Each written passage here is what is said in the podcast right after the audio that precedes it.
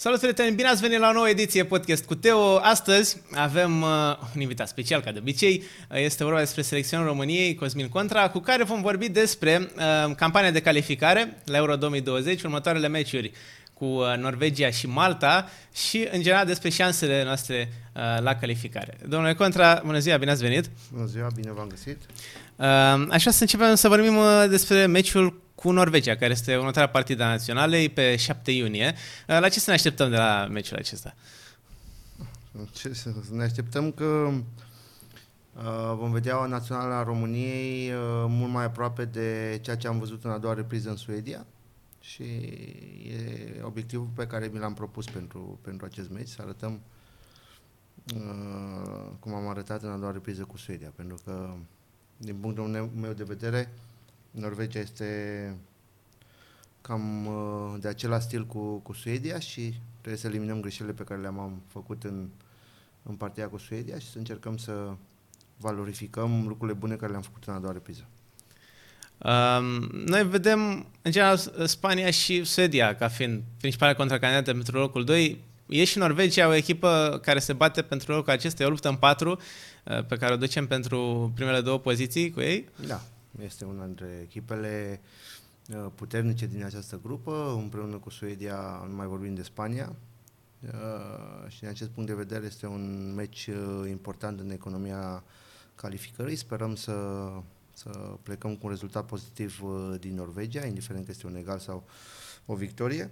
Ar fi extraordinar pentru că am fi la mâna noastră în meciurile de acasă să câștigăm ambele partide cu Suedia și Norvegia și să ne calificăm la europene. Um, are vreun jucător Norvegia de care să ne temem? Vreun jucător ofensiv?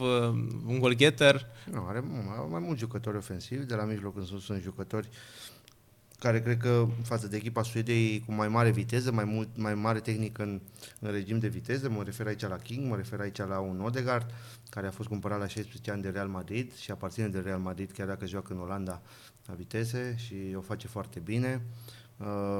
Deci, din acest punct de vedere, sunt doi jucători care au o tehnică în regim de viteză foarte bună, sunt foarte periculoși pe contraatac, nu mai zic de fazele fixe în care înălțimea, forța pe care au jucătorii norvegieni pot po- po- să ne pună în dificultate, poate să ne pună în dificultate în, în aceste momente și sperăm să pregătim cât mai bine acest joc.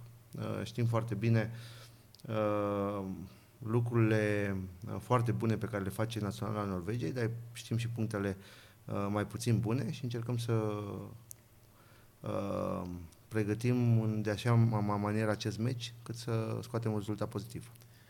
Dacă ne uităm pe lista jucătorilor convocați, vedem foarte mulți mijlocași tehnici în lotul echipei naționale. Luând în calcul și echipa asta a Norvegiei cu mulți jucători de viteză, ne așteptăm la un meci mai ofensiv pentru ziua de șapte iunie sau mergeți mai precaut? Cred că de când sunt antrenor la echipa națională, întotdeauna s-a văzut o echipa națională a României care și-a dorit să câștige fiecare meci. Cred că a arătat o... o o forță ofensivă mult mai bună față de, de, de uh, preliminarele trecute. Uh, cred că am marcat mult mai multe goluri ca în celelalte preliminari și sperăm să, să continuăm de aceeași manieră, pentru că uh, trebuie să dăm goluri, trebuie să creăm ocazii, trebuie să punem în dificultate adversarul și uh, sperăm din toată inima ca uh, greșelile pe care le-am făcut în prima repriză în Suedia să nu se repete la meciul din Norvegia. Aminteați de prima repriză cu Suedia. Ce s-a întâmplat mai precis acolo? Că a fost un meci cu două reprize diametral opuse. În prima repriză am fost clar dominați de suedezi, dar în a doua s-a văzut o altă națională a României. Nu am fost clar dominați. Știi că au fost exact cincisprezece minute în care am pierdut un pic ordinea, controlul meciului, în care am făcut trei patru greșeli copilărești care ne-au costat două goluri plus încă uh, două ocazii, dar au fost greșeli individuale, greșeli care se pot evita, da. Dar uh, din punctul ăsta de vedere, tu ca antrenor nu poți să, uh, chiar dacă am pregătit toată săptămâna uh, aceste lucruri, să nu, să nu cădem în, în uh, această capcană a lor care ne-a, ne-a, a pregătit-o au pregătit-o tuturor echipelor cu care au jucat, acela de a recupera mingea în jumătate adversă și să atace foarte repede poarta.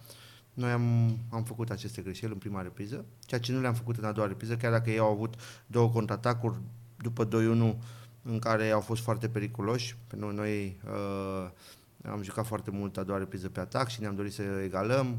Uh, am uh, încercat până în minutul nouăzeci, că am avut ocazia lui să pună în minutul optzeci și nouă. Deci din acest punct de vedere, eu, cum ai zis tu, două, două reprize diametral opuse, probabil uh, tot ceea ce s-a creat în jurul acestui meci, uh, tensiunea, uh, debutul într-un, uh, în preliminea campionatelor, până au făcut ca anumiți jucători în prima repriză să, să joace mai cu teamă. Nu? Și a doua repriză după doi zero, după discursul de la pauză, după schimbarea pe care am făcut-o la pauză, echipa a arătat uh, mult mai bine, a intrat cu altă mentalitate, am și avut uh, ocazia de la lui Răzvan Marin înainte de doi unu, da. Pe aia ocazia lui, lui Săpunaru în, în minutele finale, deci băieții au dat totul ca să remedieze acele douăzeci de minute din prima repriză. Este meciul pe care vom juca acasă cu Suedia un meci decisiv pentru calculele calificării? Se vorbește foarte repede de opțiuni, neopțiuni. Eu cred că într-o grupă de, de șase echipe întotdeauna sunt alte rezultatele care, care pot să te favorizeze. Trebuie să-ți faci un plan de acțiune, nu? E, da. E clar că la fiecare acțiune cu două meciuri noi ne gândim că obținem cele șase puncte, pentru că ăsta e obiectivul nostru întotdeauna, dar bineînțeles că sunt adversari, sunt lucruri care se pot întâmpla, poți să pregăti foarte bine un meci, dar din anumite motive, un cartonaș roșu primit foarte repede în timpul unui joc, să schimbe toate planurile, să, ai, să trească să ai un plan de rezervă, poți să prinzi jucători care au o zi mai puțin inspirată în anumite momente, cum s-a întâmplat, de exemplu, în Suedia, douăzeci de minute în care am avut două, trei greșeli copilărești care ne-au costat uh, meciul din Suedia. Deci sunt multe lucruri care tu, ca antrenor, nu poți să le controlezi, poți să pregătești meciul cât se poate de bine, uh, dar întotdeauna eu rămân și cu lucrurile pozitive și unul dintre lucruri pozitive pe care cred că uh, există permanent la Național decât sunt eu antrenor, e acela că uh, jucătorii dau totul pe teren să câștige meciurile. În, în anumite momente se poate, în anumite momente avem și puține șansă, în anumite momente nu avem șansă și putem să nu, nu, nu câștigăm meciurile. Dar eu cred că decât să joc la echipa națională, din nouă meciuri oficiale pe care le-am, le-am avut pe banca echipei naționale, avem o sigură înfrângere, cea din Suedia. Da.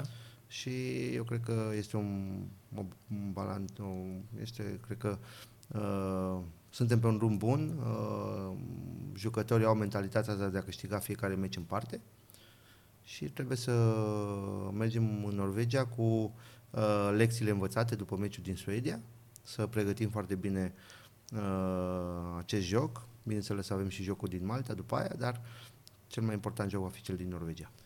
Urmează și un meci cu Malta care pare mai ușor, Malta un outsider în grupa asta, o națională mai nouă. Uh, Să ne așteptăm să vedem și niște jucători care n-au prea jucat pentru echipa națională, niște jucători noi în primul unsprezece, veți încerca și uh, o tactică mai diferită. De când sunt la echipa națională am debutat treisprezece paisprezece jucători, majoritatea tineri. Uh, din acest punct de vedere, eu cred că această uh, schimbare de generație există la, în momentul de față la echipa națională, trebuie să avem grijă cu această, acest schimb de generație, trebuie să fie pregătiți să joace la, la nivelul echipei mari și cred că încet, încet pe viitor vom, vom vedea cât mai mulți tineri în, în echipa națională. Ei trebuie să, să, să, să-și asume responsabilitatea acestor preliminari și celor uh, care, preliminari care vor veni pe viitor și ei vor fi viitorul acestei echipe naționale, nu? Dar uh, din punctul meu de vedere trebuie să avem în teren și jucători cu experiență, jucători care să în anumite momente de tensiune să știe ce trebuie să facă, să nu se piardă. Totdeauna această combinație între experiență și tinerețe poate să fie benefică echipei naționale. În lot este și Ianis Hagi, care a avut un play-off foarte bun. Se vorbește intens de transferul său către o echipă din străinătate. Va fi Ianis Hagi mai implicat în activitatea națională din această dublă? Va juca mai multe minute decât a făcut-o până acum?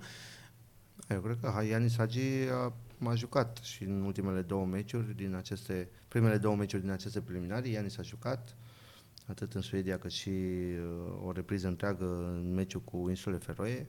Cet încet Ianis Hagi, prin forma pe care arată la echipa de club, uh, e clar că e un jucător important în momentul de față.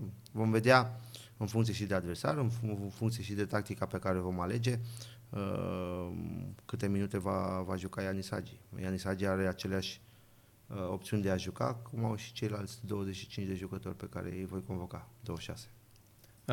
Este și George Țucudean acolo, care golgheterul campionatului, deși a fost indisponibil o perioadă foarte bună. Va fi apt pentru aceste două meciuri? Este într-o stare bună? Poate juca? Da, din ce am vorbit eu ultimele zile cu el, este într-o formă și se simte foarte bine, într-o formă bună. Nerăbdător să ajungă la echipa națională, să ajute echipa națională. Toți jucătorii pe care am simțit în ultimele zile sunt la fel de, de dorni să, să vină să ajută echipa națională și sper că din acest punct de vedere să, să vină sănătoși, să nu mai aibă probleme și să putem alunia cel mai bun unsprezece la ora jocului cu Norvegia. Lipsesc doi jucători de atac în acest lot lărgit, Constantin Budescu și Florin Andone, care sunt considerați doi fotbaliști buni, care joacă în străinătate. De ce nu au fost convocați cei doi? Amândoi cu probleme medicale, Constantin Budescu cu probleme la, la cartilagiul genunchiului. Am înțeles că recomandarea medicului este ca el să se opereze, el nu a dorit lucrul acesta, m-a așteptat probabil vacanța, să, poate să vadă și alte păreri ale, ale medicilor. A avut aproape două luni în care nu a jucat deloc, după aia a jucat foarte puțin, intermitent, a jucat un meci titular, după aia cincisprezece minute, după aia n-a jucat. Deci, din cauza acestor probleme medicale, n-a avut continuitate la echipa lui de club. Andone la fel, a jucat aproape tot anul cu, cu dureri la, la pubis, el a fost operat la pubis la începutul sezonului și acum, pe sfârșitul sezonului, durerile i-au revenit. Vorbim și cu doctorul de la Brighton și am hotărât că Andone nu este o sută la sută pentru a face parte din, din lotul pentru aceste două meciuri. Uh, pare că avem și niște probleme în apărare. Jucăm cu niște fundași care au ajuns la oarecare vârstă, uh, Dragos Grigore, Cosmi Moții și Cristi Stăpunaru. Uh, De curând am văzut că um, Camora de la C F R Cluj vrea să-și obțină cetățenia. Poate fi luat în calcul pentru o convocare după ce își va obține cetățenia română? Da, vorbim de, de lucruri care încă nu s-au întâmplat și în momentul în care își va lua cetățenia vom vedea dacă este uh, disponibil pentru a face parte din, din lotul României. În momentul de față, Camora, vorbim ipotetic, nu, nu poate să facă parte din lotul României, așa că vorbim, vorbim ca să vorbim despre Camora, da. Și în, vom vedea după ce își va lua cetățenia, dacă și-o va lua, dacă este un jucător care poate să ne ajute la echipa națională. Uitându-ne și pe fundașii pe care avem, mereu ne vine în gând Ștefan Radu, care foarte mult ar ajuta echipa națională, dar refuză de foarte mult timp convocările. Ați avut și discuții cu el. Va fi vreo șansă vreodată no. să mai revină? No, eu cred că atunci, de ce nu?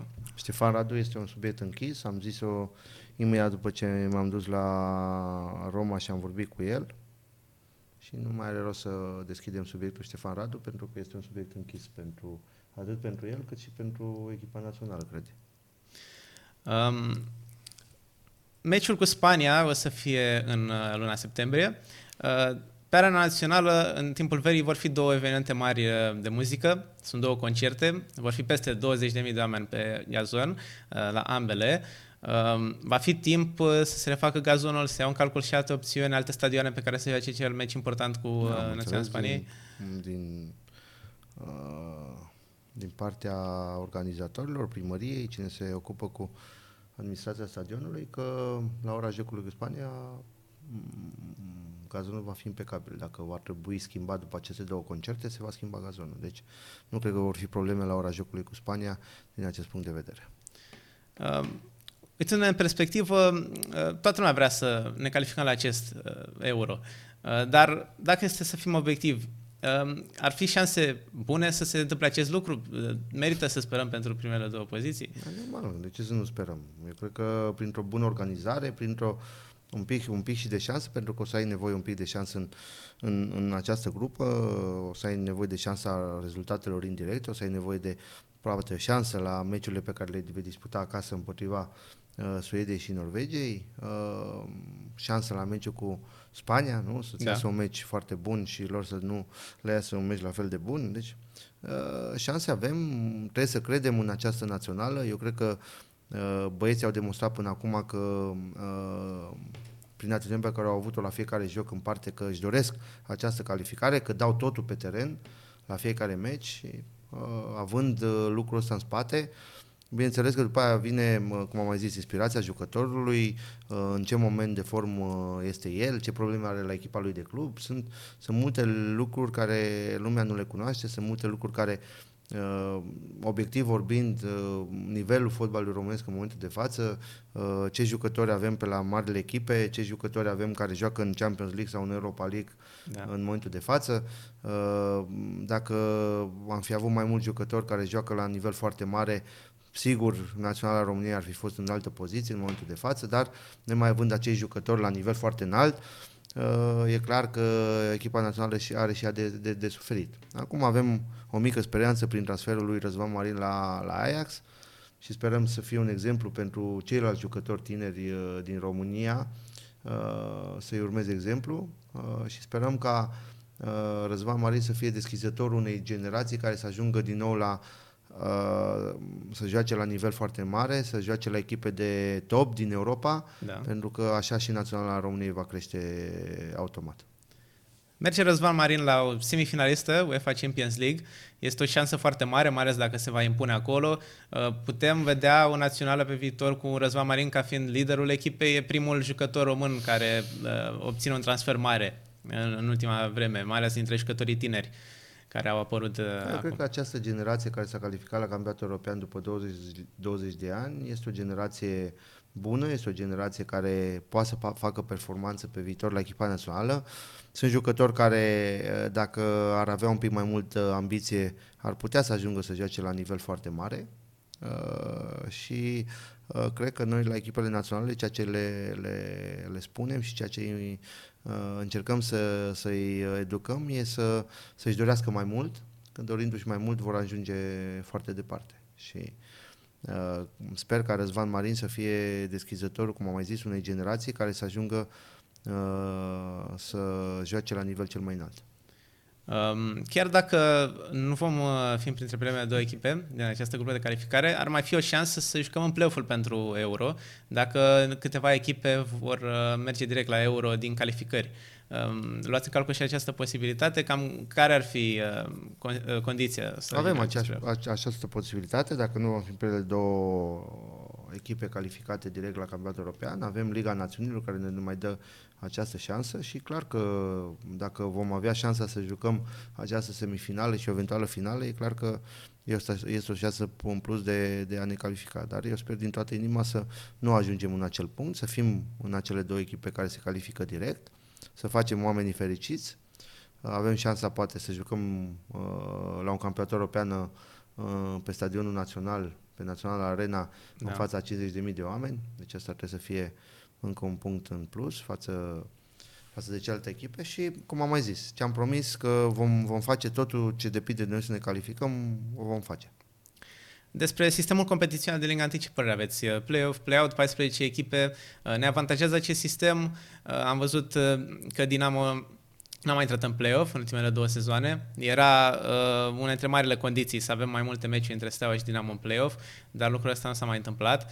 Și uh, vedem niște echipe care ajung la un punct în campionat în care nu mai au de ce să joace serios, cum a fost Sepsi care a luat locul șase uh, sau echipele care sunt în top în play-off. Uh, Bine, întotdeauna există uh, ace- acei bani care se iau din televiziune în funcție de locul ocupat în, în clasament. Da. Și atunci, întotdeauna, mai ales în România, în care nu avem foarte, un buget foarte mare, echipele se leagă de fiecare loc pe care poate să-l urce în clasament pentru a lua mai mulți bani din drepturile de televiziune. Atunci, nu cred că uh, există vreo echipă în momentul de față care nu-și dorește să fie cât mai sus în clasament. Probabil uh, Sepsi Sfântul Gheorghe atât a putut în acest play-off, probabil uh, tot ceea ce a făcut bine în campionatul regular nu a mai putut să, să, să fac în, în play-off. În play-off sunt cele mai bune cinci șase echipe din România și nu e ușor să joci împotriva lor. Uh, mi-mi pare rău că Dinamo nu uh, a prins play-off un, un în ultimii doi ani de zile, pentru că consider că un play-off cu Dinamo este mult mai interesant decât fără Dinamo. Care ar mai fi șansele să vedem o echipă românească din nou în grupele Ligii Campionilor? E cea mai puternică competiție între cluburi, dar deja avem campioana în turul întâi de calificare. Sunt patru luni de calificare și pare un drum imposibil. Se mai poate întâmpla lucrul ăsta în următorii ani? Din punctul meu de vedere este un drum imposibil. Șansele sunt foarte, foarte mici, dacă nu aproape imposibil. Am putea să zicem imposibil în fotbal, pentru că întotdeauna au existat uh, surprize foarte mari.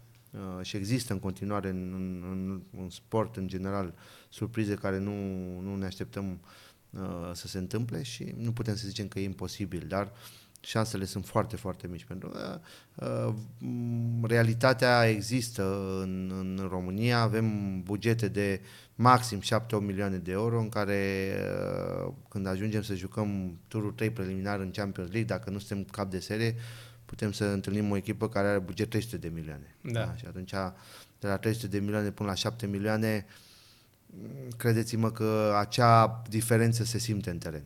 Vrei sau nu vrei, cât de organizat ești tu, cât uh, alergi, cât aia, până la urmă uh, valoarea jucătorului face diferența. Și la nivelul ăla, la o echipă cu buget de trei sute de milioane, întotdeauna există jucători care uh, în orice moment poate să-ți rezolve un meci. Și atunci Acolo, acolo e, se face diferența, dar uh, trebuie să sperăm, uh, trebuie să ne dorim ca cel puțin o echipă să ajungă în grupele Europa League, pentru că datorită rezultatelor din ultimii ani în cupele europene am ajuns să jucăm cu campioana României în primul tur preliminar din Champions League. Da.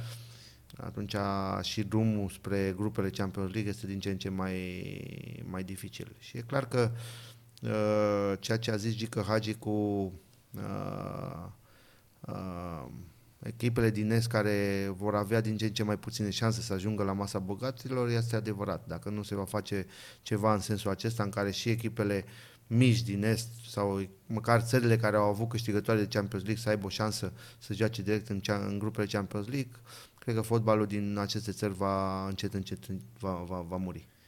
Mai este vreo cale să ne revenim în ceea ce privește cu eficientul, să scăpăm din aceste tururi preliminare, turul întâi, unde am ajuns, doar patru echipe trimitem în Europa. Vreo cale să revină fotbalul românesc acolo unde era acum vreo zece ani, să spunem. Dar dacă vom ajunge și noi să investim, nu știu, bugete de treizeci-patruzeci de milioane de euro, să nu zic mai mult, pentru că am ajunge la bugete treizeci-patruzeci de milioane, ceea ce echipele de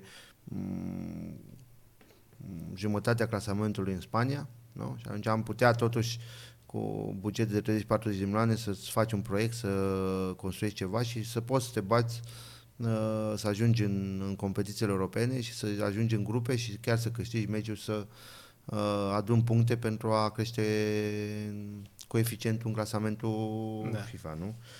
Dar eu nu văd, eu văd foarte departe lucrul ăsta, nu? Noi nu avem o lege a sportului, nu avem politicul care se implică. E foarte greu dacă nu se va face ceva pentru sportul românesc, pentru că eu cred că în momentul de față sportul românesc este în moarte clinică, ca să zic așa, și dacă nu avem două padele din alea cu ele, să resuscităm acest sport și să tot să ne implicăm în, în, în a remedia sportul din România, încet, încet nu vom putea să mai, mai revenim acolo unde am fost uh, odată. Deci trebuie să vedem o mișcare națională, o implicare în toate părțile. Din punctul meu de vedere, da. Ceea ce s-a întâmplat în Ungaria, de exemplu, da, care uh, a fost o mișcare națională, a fost în care toată lumea s-a, s-a implicat, uh, oamenii din sport, uh, foști mari sportivi, uh, președintele țării sau uh, primul ministru, care a și dat o lege în care s-au creat, uh, s-a, s-a creat infrastructură, uh, au fost ajutate multe cluburi să fie iertate de de, de datorile pe care le-a avut, s-a început de la zero, dar cu altă mentalitate, cu alt ajutor, cu poate mari companii care poate să investească în, în sport și să aibă niște facilități. Da. Deci s-a făcut o campanie națională și de aia, uite, Ungaria încet, încet va crește, nu degeaba Gheorul este câștigătoare, de patru ori câștigătoare la rând la Champions League în handbal, nu degeaba în volei, am înțeles că sunt foarte departe, în fotbal investesc foarte mult în academii, în infrastructură și în țările de lângă Ungaria, inclusiv aici în România, s-au investit bani foarte mult în a crea o academie, o infrastructură foarte, foarte ok, deci este, o, este un proiect care ar trebui urmat, nu? Și poate noi avem aici un exemplu de proiect care funcționează, mă refer aici la Gică Hagi, și care poate și alte echipe, mă refer aici și la F C S B, au început să, să facă aceeași infrastructură cum are Viitorul, poate și la Craiova se creează această emulație, dar ne-ar trebui mult mai multe centre, mult mai mult ajutor pentru acești oameni care investesc în fotbal. Și nu-l avem în momentul de față. Și atunci, e, dar nu numai la fotbal. Eu mă refer, aici m-am referit la, când m-am referit la sport, m-am referit la tot sportul românesc, doar, nu doar la fotbal, pentru că uh, și în celelalte sporturi unde am fost uh, numărul unu, mă refer aici la gimnastică, să-ți dau un exemplu, unde am fost numărul unu foarte mult, mult timp, acum nu mai deschidem, nu mai scoatem capul în, în lume. Nu? Și atunci, Este, o, este o, un semn de întrebare de ce am ajuns în situația asta. Da. Um, vreau să mă întreb despre Naționala Under douăzeci și unu, care ne-a impresionat pe toți, s-a calificat la Euro, va juca acum în luna iunie. Um, este o generație care uh, se întrevede a fi una de nivelul celea din care ați făcut parte, să ne ducă poate la un nou mondial în viitor. Ce se va întâmpla la acest Euro Under douăzeci și unu? Putem să facem o surpriză în această grupă? Da, bă, întotdeauna.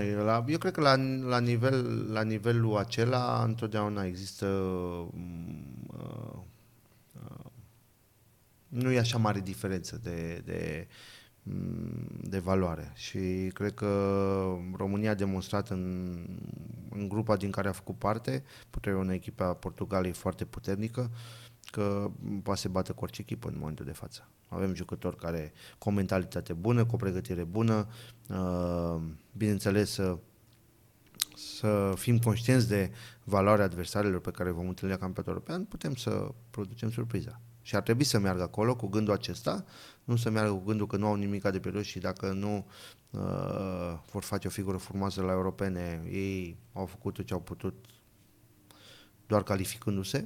Da. Uh, cred că uh, poate să devină o generație importantă pentru viitorul echipei naționale. Am, am declarat-o.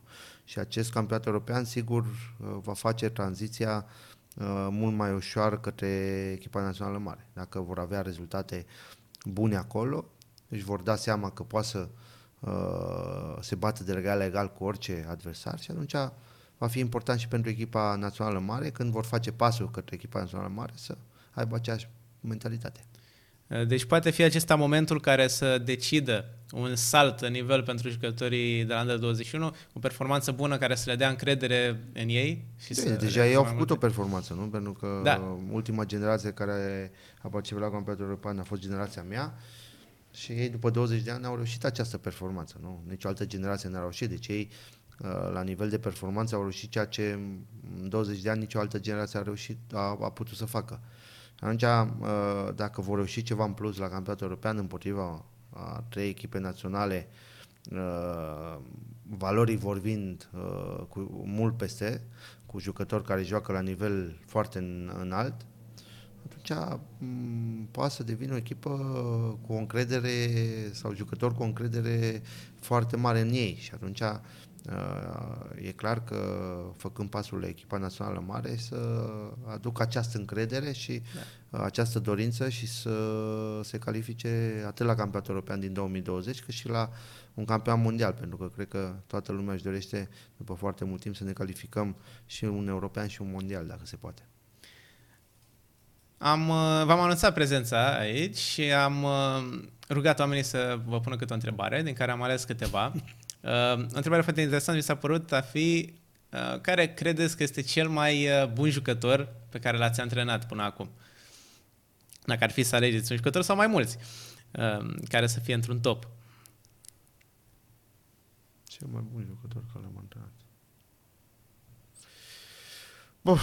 Nu pot să dau să fac un clasament, dar uh, au fost uh, mulți jucători care mie mi-au plăcut uh, prin felul în care au fost și la Getafe, a fost și aici la Petrolul, au fost și la Dinamo. Au fost, nu vreau să zic un nume pentru că poate uh, acum am mai pus o întrebare și nu m-am gândit niciodată care a fost cel mai bun jucător da. care l-am antrenat. Mie întotdeauna mi-a plăcut toți jucătorii pe care i-am antrenat și uh, dacă ei să zic un nume, cred că n-ar fi corect față de ceilalți. Um, voiam să vă întreb despre Ali Bek, care era la un nivel foarte înalt într-un timp uh, și nu înțelegem ce se întâmplă cu el, pentru că nu mai joacă atât de bine cum o făcea uh, în e, perioada când a plecat de la Astra la... Să știi că a început acest, în iarnă, după pregătirea de an, a început campionatul foarte bine. A și marcat uh, goluri, uh, a avut evoluții foarte bune, după care a intervenit o accentare care l-a stopat din această creștere pe care o arăta și în ultimele meciuri îl văd, l-am văzut un pic mai bine și sper ca ceea ce am văzut în aceste patru-cinci luni de zile de, de competiție să, să văd și anul viitor, nu? Și să aibă mai multă continuitate în, în evoluții, pentru că va fi un jucător interesant și pentru echipa națională, sigur are uh, porțile deschise la echipa națională, trebuie să aibă această uh, revenire de formă și să aibă această continuitate în jocuri mult mai, mult mai accentuată pentru a face pasul la echipa națională. Uh, sunt și cei uh, trei jucători de la F C S B pe care, pe care le pune mare preț, Denis Man, uh, Florinel Coman și Florin Tănase. Uh, în lista pentru această dublă vedem doar pe Denis Man. Uh, De ce nu uh, sunt mai mult implicați și Florinel Coman sau Florin Tănase? Uh, nu v-a impresionat jocul lor? Uh... Pentru că uh, sunt alți jucători care, din punctul meu de vedere, au dat satisfacție pe, pe pozițiile în care pot să joace acești doi jucători și uh, nu am de ce să schimb în momentul de față.